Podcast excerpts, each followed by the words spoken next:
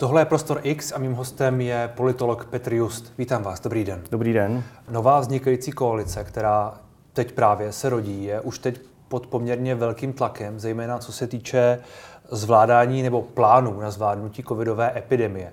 Je to podle vás zasloužené, je to obvyklé? Jak se na to díváte? Je neobvyklé, aby vláda ještě předtím, než vůbec přijde k moci, aby už byla terčem kritiky. Což neznamená, že by ty strany neměly být terčem kritiky. Pochopitelně jak koaliční vládní strany, ať už jsou ještě pořád dosluhujícími koaličními vládními stranami, tak strany opoziční, eh, mají samozřejmě, nebo musí být připraveny na to, že budou terčem kritiky.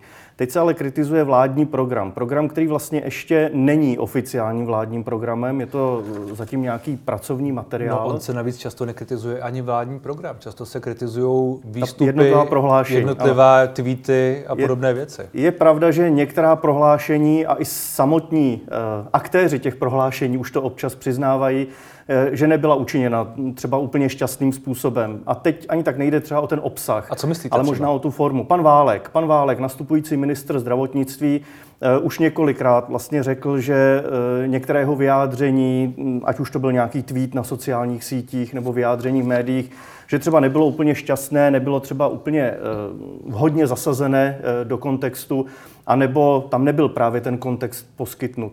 Takže je pravda, že i tato vláda už okusuje vlastně určitý mediální tlak, který je hmm. přirozený, je správný a budou si na to muset zvykat, ale je pravda, že přichází ještě v situaci, kdy ta vláda se sice rodí, ještě oficiálně nemá ten v ozovkách štempl, na to, aby mohla převzít eh, definitivně zprávu České republiky. Ono to občas se mluví o těch 100 dnech hájení. Je to něco, co se hodně mediálně vždycky probírá, ale tahle vláda asi nebude mít 100 dní hájení. Ostatně ona asi nebude mít ani 100 hodin hájení. Eh, jakákoliv vláda přicházející v jakékoliv krizi, tak může zapomenout. A je to podle vás srovnatelné historicky? Když se podíváme do té krátké eh, historie České republiky, tak mě napadá jedna jediná vláda, která nastupovala v situaci, která byla, řekněme, krizová. Byla to vláda Vladimíra Špidly v roce 2002. Nepřicházela v době nějaké zdravotní krize, epidemie, ale přicházela v době eh, poměrně ničivých záplav. Ostatně i, i oblast tady kolem, kolem vaší redakce tím byla postižena. A tato vláda eh, také nemohla příliš spolehat na to, že by dostala 100 dnů hájení musela začít od začátku eh, hnedka od prvního dne nebo od nultého dne eh, musela začít pracovat na eh, věcech souvisejících s povodněmi, Eh, v tom širším slova smyslu, nejenom samozřejmě s tou vlastní povodní a tím nějakým přírodním živlem, ale i všechno, co s tím bylo společného, spojeného, ekonomické záležitosti, eh, obnova toho území po, po té, co voda odpadla a podobně. Takže je to jediná podobná, ne úplně srovnatelná, ale jediná podobná situace, která mě teď z hlavy narychlo hmm. napadá, kdy nastupovala vláda v momentě, kdy nemohla příliš spolehat na to, že by jí někdo dal, eh, někdo dal pokoj po dobu těch hmm. tří měsíců a pár dnů. Na druhou stranu ta vláda, která teď bude nastupovat, nepochybně věděla, že tu COVID nějakým způsobem bude, že ta krize tu bude, hmm. čili uh, asi mohla být připravenější. Uh, oni připraveni byli. Uh, byli v tom smyslu, že už od minulého roku fungoval ten takzvaný anti-covid tým, uh, neboli nějaké expertní těleso, Eh, které tehdy tři, ne všech těch pět stran, ale tehdy tři strany, které eh, nakonec utvořili tu koalici spolu, vytvořili a měli tím nejenom připomínkovat tehdejší vládní politiku eh, v oblasti zvládání pandemie, ale i nastíňovat nějaké alternativy. Ale ono se samozřejmě jinak funguje v momentě, kdy jste jenom opozice, kdy nenesete za svá rozhodnutí odpovědnost a jinak se funguje v momentě, kdy ty vaše plány už nejsou jenom na papíře, nejsou něco, s čím si vláda může Eh, řekněme, pohrávat jako s možnou hmm. alternativou, kterou použije. Už to realizujete, nesete za to odpovědnost a v tomhle ta situace bude jiná. Takže anti-covid tým funguje,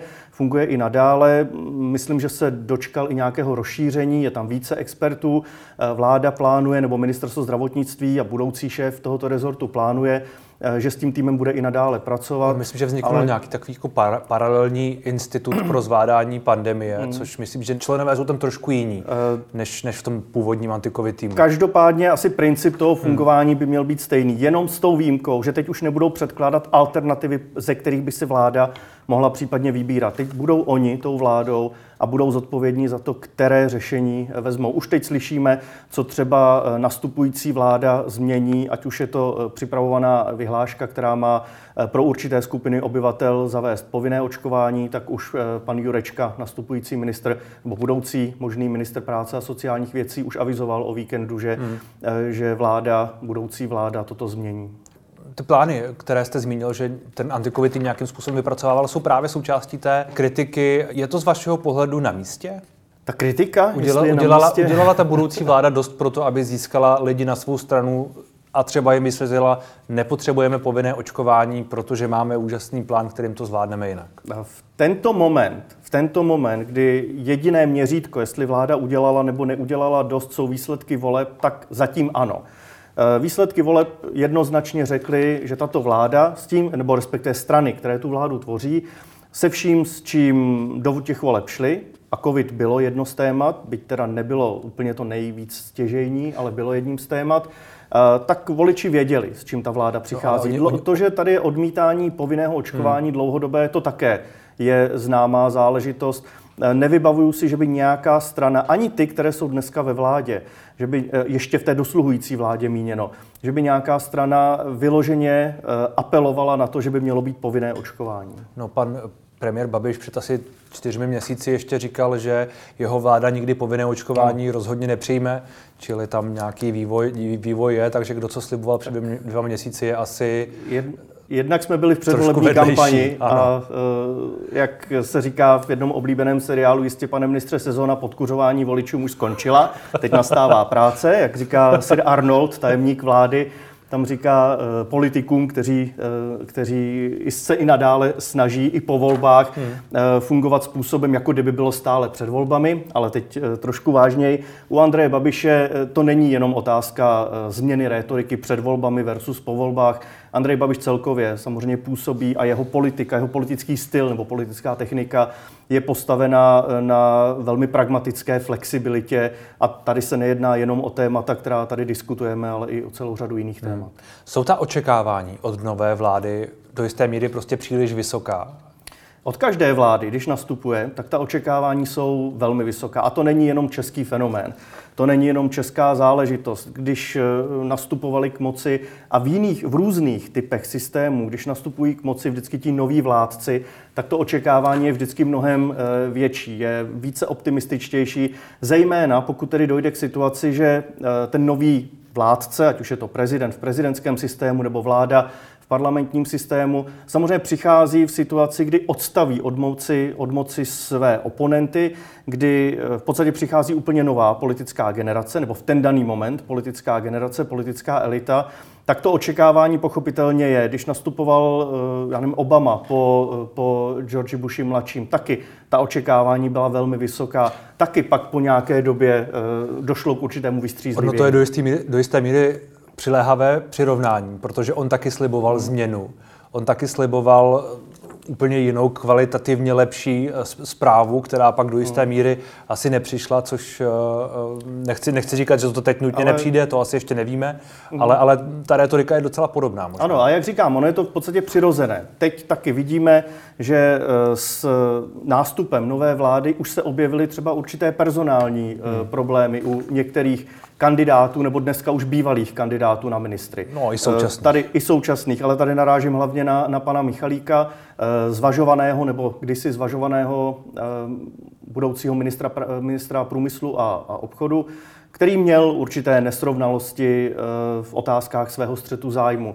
Pokud by, eh, a, myslím, že to řešení, které zvolili, to bylo nejlepší možné řešení, které mohli hmm. udělat, protože to by byla nahrávka na smeč Andreji Babišovi a on by nemusel v té opozici, v těch prvních dnech opozice, dělat v podstatě vůbec nic. Dostal by téměř naservírovaný problém, který by mohl eh, té vznikající koalici vrátit vlastně stejným způsobem, za stejné rétoriky, kterou tato ta nastupující vláda, když byla opozice, používala proti němu. Hmm, střed zájmu. Pak je tu ale ještě no. Pavel Blažek, uh, Vulgo Don, Don Pablo, jak se teď často, často říká, to z vašeho pohledu je někdo, kdo by si tu uh, funkci ministra spravedlnosti, na kterou je navrhován, mohl udržet nebo měl udržet?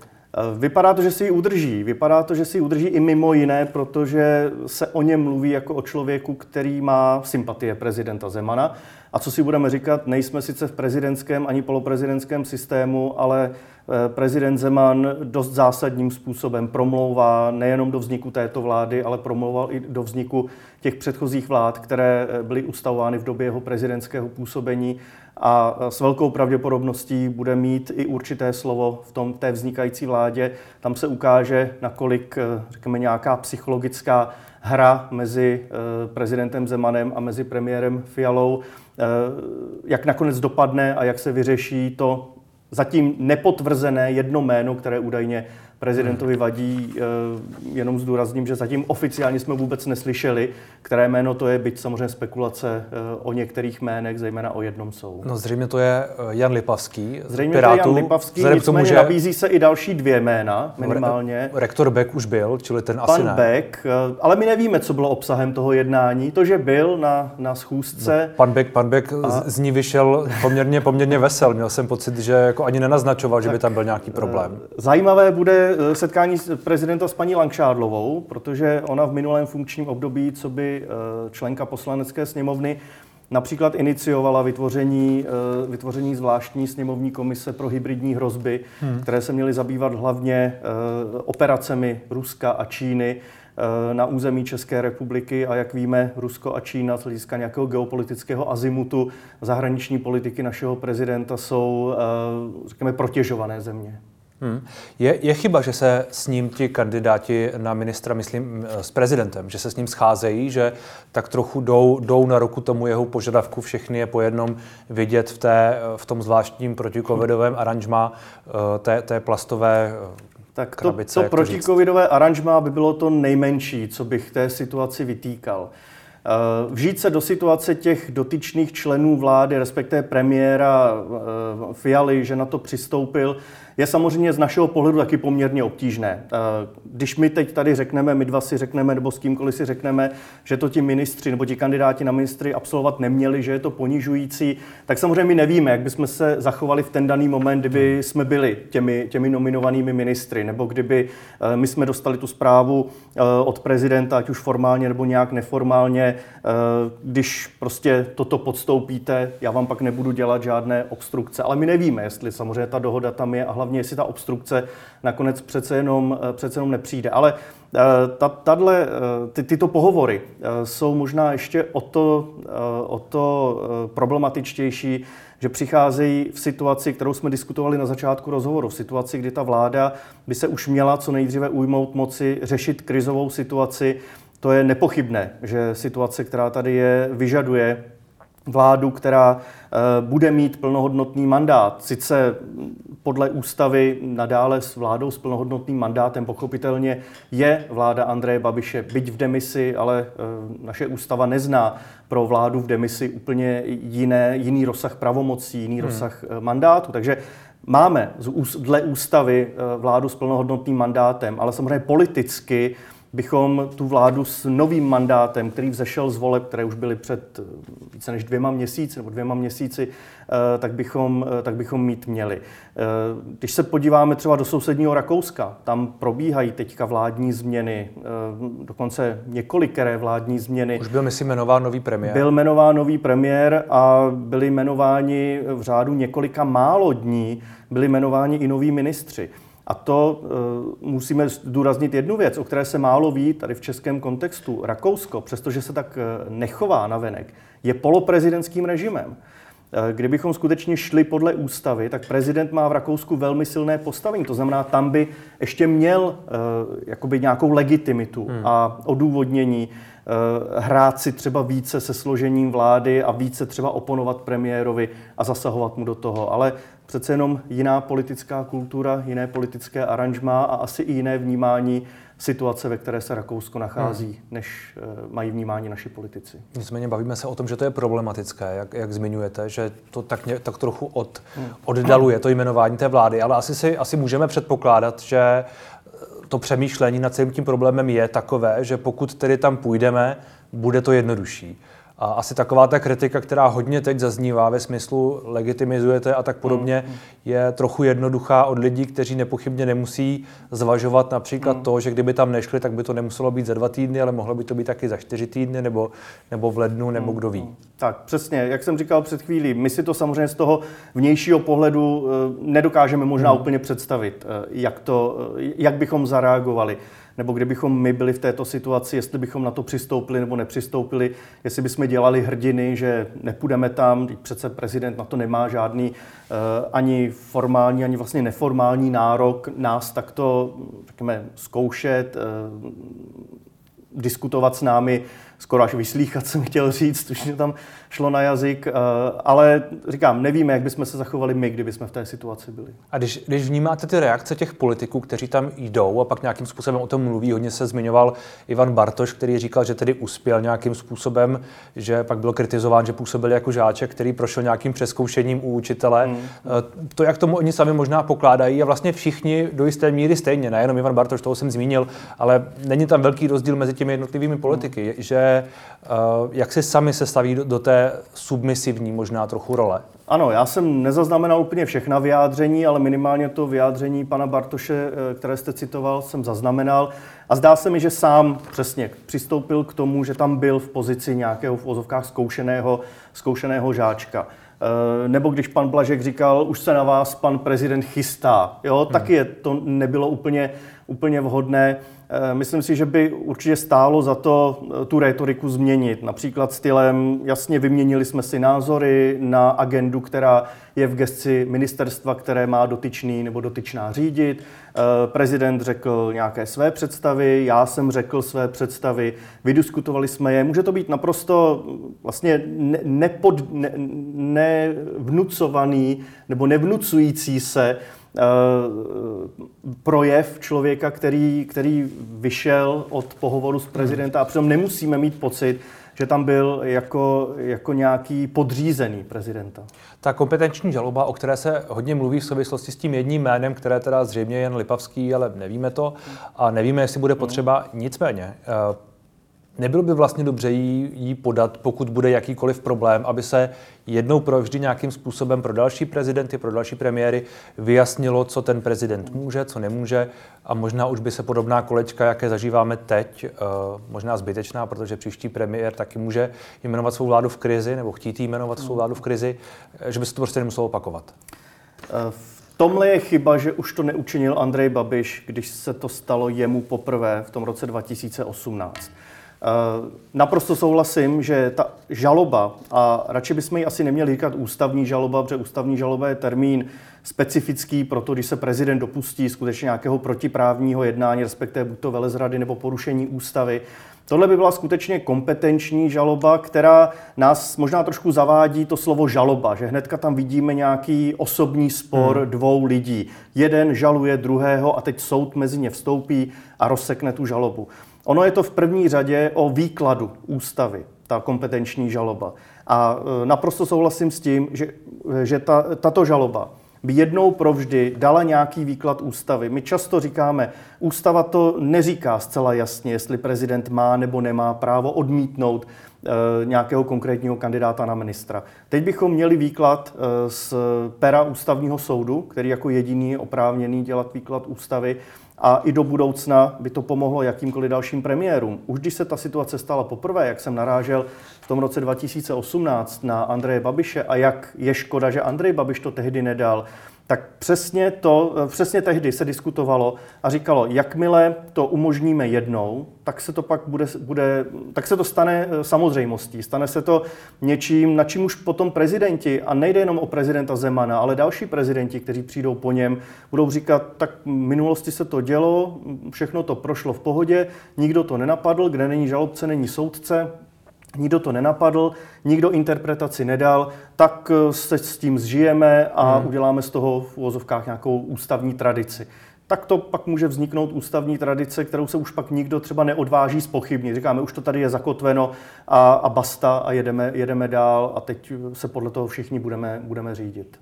Hmm. Povinné očkování, které jsme, které jsme tak trochu naťukli na začátku, uh příští vláda avizuje už teď, ústy tedy zatím pana Jurečky, ale pan Válek o tom taky v tom duchu mluvil, že vlastně s tím nesouhlasí, aby bylo úplně plošné a že možná pro ty profesní skupiny, ale tam jako taky podle toho, jak budou chtít. Čili uh, to avizované zrušení, čili uh, vlastně vrácení zpět kroku, který už bude v tu chvíli zřejmě v procesu. Není to, není to tak trochu nešťastné, tohle tu lavírování na poměrně zásadní věci? No, já bych řekl, že by to bylo nešťastné v momentě, kdyby už to vláda odklepla. Teď vláda, ta stávající, myslím. Teď ta stávající vláda ví, že e, bude projednávat něco, co na 99% jejich nástupci e, zruší. A jak jsme před chvílí říkali, i sami členové té stávající, pořád ještě dosluhující vlády v tom také neměli úplně jasno. Hmm. Eh, takže je otázka, jestli nakonec ještě vláda skutečně k přijetí té vyhlášky nebo toho nařízení, které by obsahovalo i povinné očkování, nakonec přistoupí. Eh, v ten moment, kdyby k tomu přistoupila a potom teprve, kdyby ta nastupující koalice řekla, my to zrušíme, tak bych to vnímal jako možná méně strategičtější, než když to řeknou eh, dopředu. Eh, důvod, proč to říkají, myslím, částečně souvisí i s tím, že teď tu vládu budou tvořit pravicové strany, které eh, alespoň doposud vždycky se snažili hájit svobodu jednotlivce. To znamená hmm. dát spíše jednotlivci, než, než mu dávat nějaké nařízení, že stát mu tady naordinuje, že musíš přijít na, na vakcinaci proti covidu, tak spíš se budou asi zaměřovat na tu individuální nebo na apel na tu individuální odpovědnost Eh, aby to každý bral spíš z toho svého pohledu, že to bude hmm. výhodné, aby, eh, aby na to očkování přišel.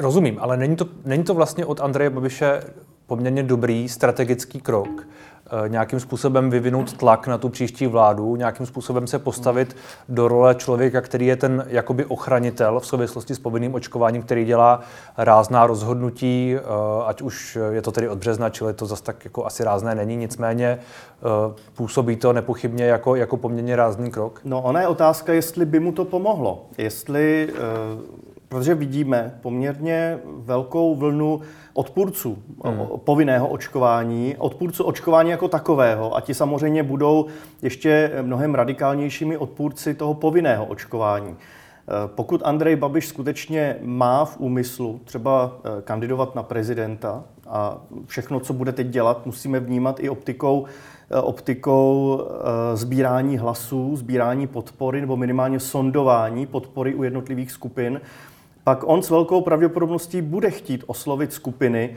které, eh, které třeba dneska se dají identifikovat eh, jako skupiny kolem voličů. Eh, ano, SPD, Zemanovců, komunistů a podobně. Nemyslím si, že má velký přesah do té druhé části politického spektra. No a tam se obávám, že s nějakou svojí výrazně proočkovací hmm. rétorikou, ještě k tomu s výrazným apelem na povinné očkování, tak by příliš neuspěl. To spíš možná, pokud by to chtěl použít na odlákání voličů té, řekněme, více zodpovědnější části eh, politického nebo společenského, společenského spektra, ale je otázka, jestli jim to bude stačit, jestli pro ně to bude dostatečný, eh, dostatečná eh, kvalifikace pro Andreje Babiše, aby mu třeba dali hlas v rámci prezidentské hmm. volby.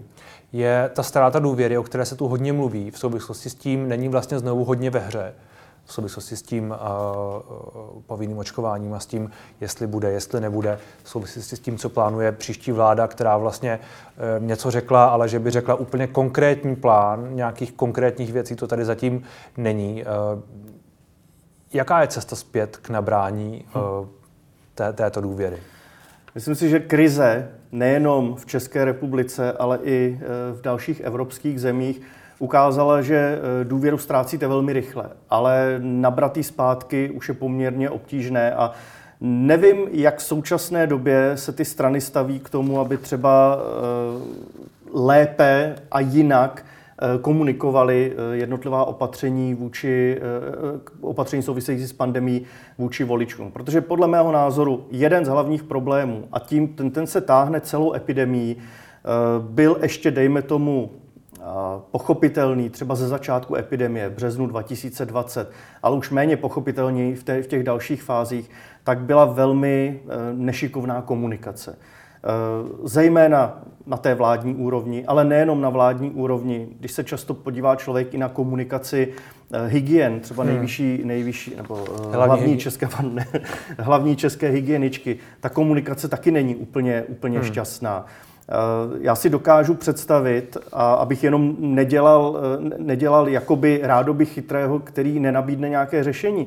Už několikrát jsem si říkal, proč se v rámci takto krizových situací neustaví třeba jenom jeden komunikační kanál. Prostě jeden člověk, který bude zodpovědný a jenom jeho vyjádření budou ta jediná platná a závazná. On se na tom jako by chtěl vždycky přihřát polivčičku každý hmm. Eh, z členů vlády. A teď jsme měli takovou situaci v minulém roce několikrát, kdy ve stejnou dobu eh, na různých televizích, v různých diskuzních pořadech hmm. jeden ministr interpretoval rozhodnutí vlády o, eh, o opatřeních, která přijdou jedním způsobem a druhý ministr v ten samý čas, v tu samou dobu na jiném kanále to interpretoval zase jiným způsobem.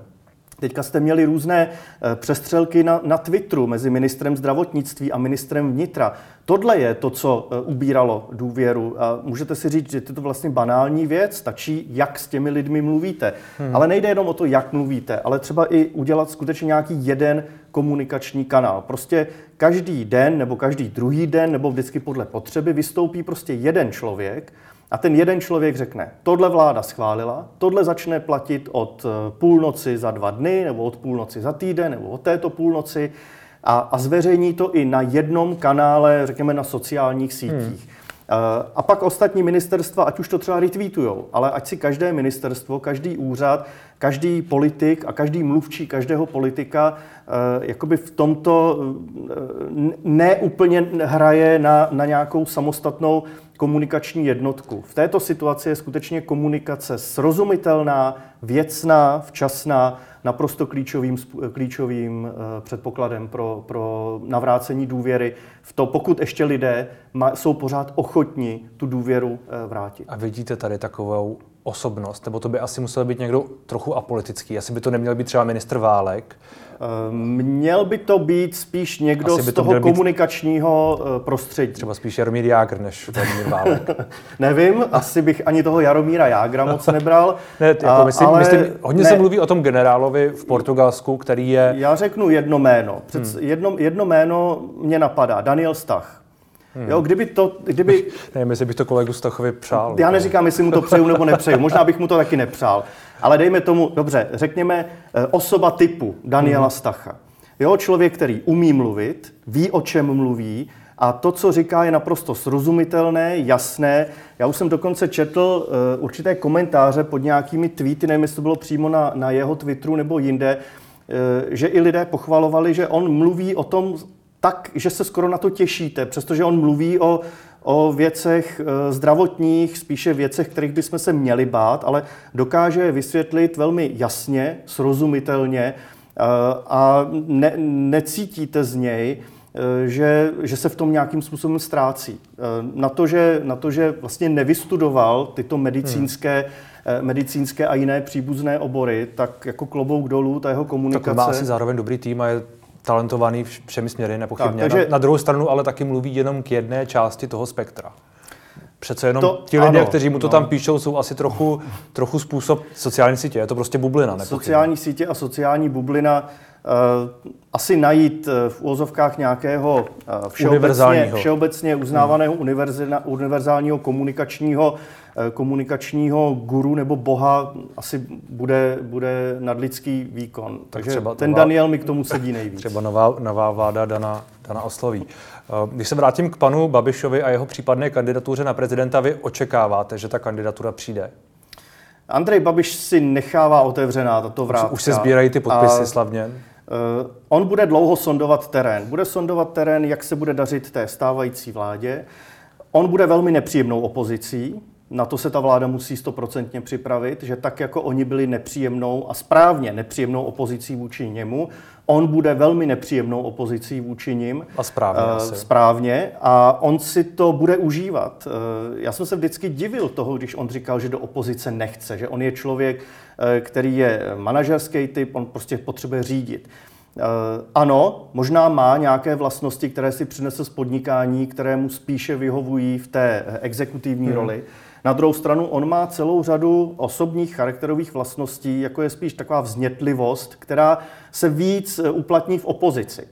Jo, když vám uh, bude vznětlivě něco říkat premiér, bude toho někdy považovat za hysterika, ale když vám bude takto vystupovat opoziční lídr, tak už ho přece jenom tak za hysterika považovat nebudete. Uh, já už jsem to v jiném komentáři přirovnal k Igoru Matovičovi. Igor Matovič byl taky velmi, velmi impulzivní, uh, co by opoziční politik. A jemu to tehdy získávalo politické body.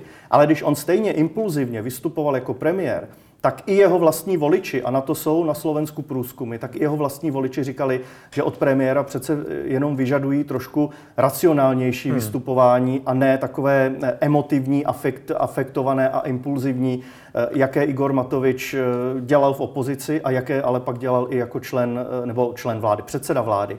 A podobně bych to viděl u Andreje Babiše. Jemu možná ta role opozičního politika bude vzhledem k té takové impulzivnosti, emotivnosti, vznětlivosti eh, sedět líp a tak se mu budou samozřejmě i lépe eh, nabírat body pro případnou kampaň v prezidentské volbě. Eh, opoziční, opoziční pole je vždycky mnohem lepší výchozí pozice hmm. pro to jít do prezidentské volby. Takže teď bych se i vlivem těchto všech argumentů a faktorů přikláněl k tomu, že Andrej Babiš do toho půjde. Hmm.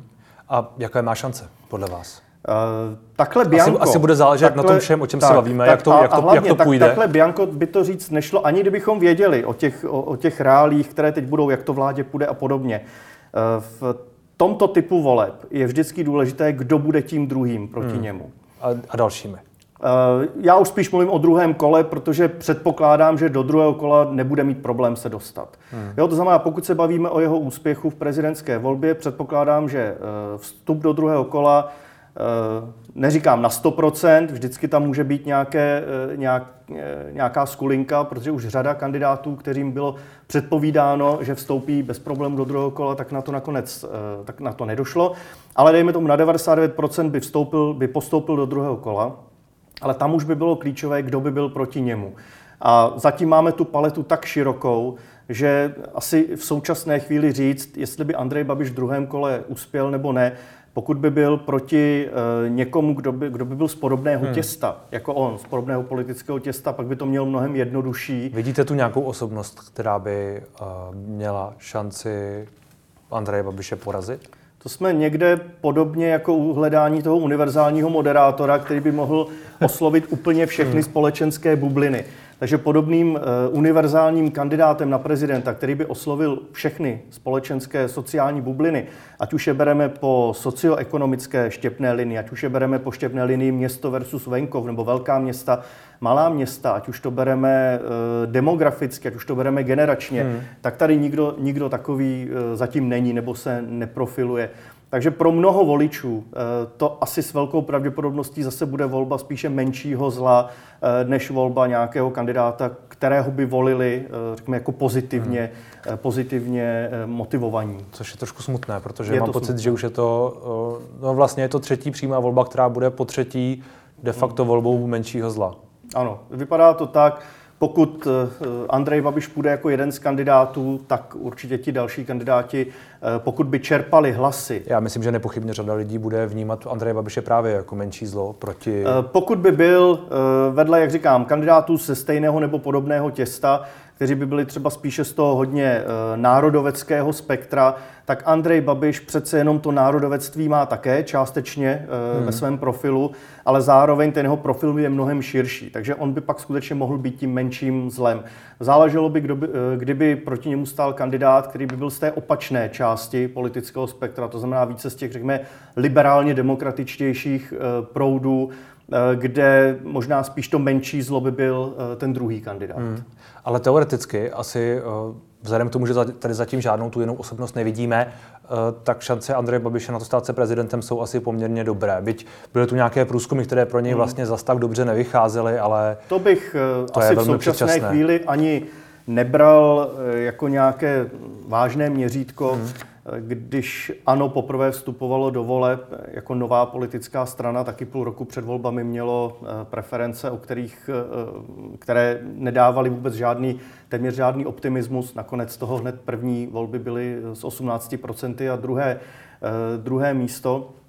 Ale obecně Andrej Babiš má předpoklady být úspěšným eh, prezidentským kandidátem, úspěšným v tom smyslu tedy dostat se do druhého kola a mít i relativně hmm. velkou šanci na zvolení prezidentem. Eh, kromě toho, co už jsme zmiňovali, že bude pravděpodobně do té volby vstupovat z pozice opozičníka, tak eh, je to, který si to užívá. Který si to užívá, tak rozhodně to bude eh, takové to mediálně marketingové zázemí, protože bez jakýchkoliv pochybností eh, marketing a PR, které vždycky pracovali pro Andreje Babiše v podstatě 24 hodin denně, 7 dní v týdnu, plus mediální podpora z médií, které patří do jeho koncernu nebo svěřenských fondů, tak to bude poměrně velká velká pomoc. Samozřejmě finance bude mít téměř neomezené, byť tam samozřejmě eh, v prezidentské volbě máme strop hmm. pro eh, finance kampaní, ale a tak to máme nedělám v, si iluze. To máme i v poslanecké sněmovně. Tak, ne, a tam... Nedělám si iluze, že samozřejmě tam jsou možné skulinky, hmm. kterým by Andrej Babiš v podstatě mohl téměř bez jakéhokoliv omezení tu svoji kampaň financovat. A navíc vždycky se mu podaří dát, eh, obklopit se lidmi, kteří eh, ještě ten jeho profil vylepšují. On to bylo sice eh, zejména v té první fázi, kdy ANO vznikalo, kdy se obklopil lidmi, kteří měli i určitý mediální, pozitivní mediální obraz třeba i z jiných sfér, než jenom politické sféry. Ať už to byl předtím pan Stropnický, který byl znám z té sféry umělecké, umělecké lomeno diplomatické, Eh, paní Jourová, která rovněž přinesla určitý pozitivní. Eh, pozitivní prvek do profilu hnutí ANO a i do profilu Andreje Babiše tím, že taky eh, reprezentovala, reprezentovala určité hodnoty a Andrej Babiš se na nich chtěl částečně přiživit na, na těch hodnotách, které přinášela paní Jourová. Takže on v tomhle to má schopnost se obklopit lidmi, kteří mohou jeho profil ještě vylepšit. Hmm. Co čekáte od té budoucí vlády? Co čekáte od příštího roku například? Eh, kdybychom se bavili o technice vládnutí, jak ta vláda bude vládnout z hlediska teď ne politického, programového, ale technického, tak očekávám návrat k tomu období před Babišovskému, kdy přece jenom vlády za Andreje Babiše byly, eh, byly spíše eh, premiérocentristické, abych použil tento termín. Eh, teď máme jednak pětičlenou koalici, to už samo o sobě bude znemožňovat, aby byl nějaký premiér centrismus eh, příliš silný v té nastávající vládě.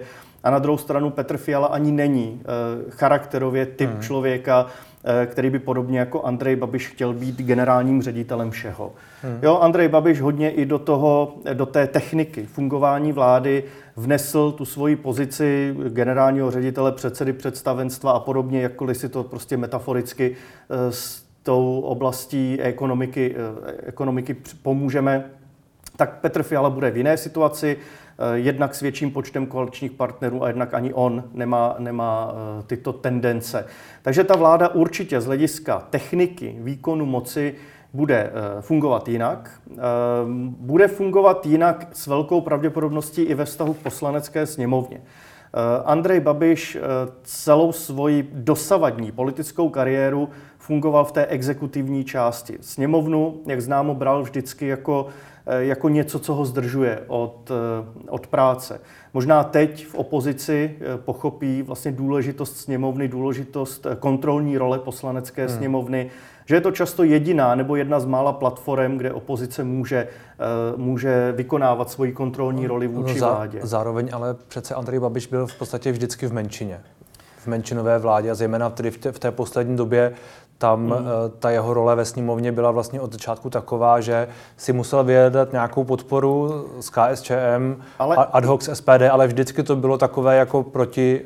Uh... I proto bych ale řekl, já tohle beru v podstatě jako argument pro podporu toho, proč on tu sněmovnu mm. neměl rád. Ano, tak to myslím. Uh, tak to on, myslím. on by nejradši vládl uh, formou nějakých uh, nařízení moci výkonné. Jo, že moc výkona prezident nebo premiér eh, vydá prostě nařízení a není potřeba přijímat zákony, stačí prostě tato cesta. Samozřejmě vláda má možnost vydávat nařízení, ministerstva mají možnost vydávat vyhlášky, ale v mezích zákona. Hmm. To znamená, jemu by se spíš líbilo, aby ten zákonodárný proces tady nebyl, anebo byl o těch zahrádkářích, jak on vždycky, nebo jak on to... to uh... Jasně, ale ono to tak přece může být. Ono, když ta vláda má tu většinu a má ji tak jako ta současná, eh, respektive jako ta příští, bude mít většinu ve sněmovně a vlastně i v Senátu, bude, Vypadá bude, to tak? Bude tak vlastně v, ta si eh, může dělat v podstatě, co chce svým Po dlouhé způsobem. době bude v unikátní situaci, že skutečně budeme mít vládu, která bude mít většinu v obou komorách parlamentu, což v, té minulé, v tom minulém funkčním období jsme měl vlastně opačně, že neměl hmm. přímou většinu v žádné z komor parlamentu. Uh, ano, ta vláda určitě bude moci si z tohoto pohledu dělat, co chce v úvozovkách, v úvozovkách ano. ale vzhledem k tomu, že uh, většinu vlády tvoří strany, které uh, na rozdíl od Andreje Babiše, předtím okusili život v opozici, tak přece jenom jejich vnímání dělby moci, jejich vnímání role poslanecké sněmovny v rámci celého toho mechanismu, kontrolních mechanismů sněmovna versus vláda, tak přece jenom je více realističtější. Nepředpokládám, že tato vláda, a nebylo by to ani v jejím zájmu, protože zase tím by, eh, tím by nahráli na smeč Andrej Babišovi. Nebude v zájmu této vlády, aby válcovala. Hmm v podstatě šla by sama proti sobě. Bude mít většinu, ta většina bude velmi křehká. E, zároveň my víme z minulosti, že pokud se někdy většinové vlády rozpadly, pokud někdy většinové vlády uh, krachly, tak to bylo na nějakých vnitřních hmm. problémech. Vnitrokoaličních, anebo ještě častěji vnitrostranických. Uh, to, že to bude pětikoaliční vláda, už samo o sobě je bude muset uh, více vést k tomu, aby se snažili spíše hledat kompromisy a ani v rámci té vlády neválcovat, natož pak eh, neválcovat v rámci celé poslanecké hmm. sněmovny. Tak uvidíme, jak jim to půjde. Děkuji moc za rozhovor. Děkuji za pozvání. Naschledanou.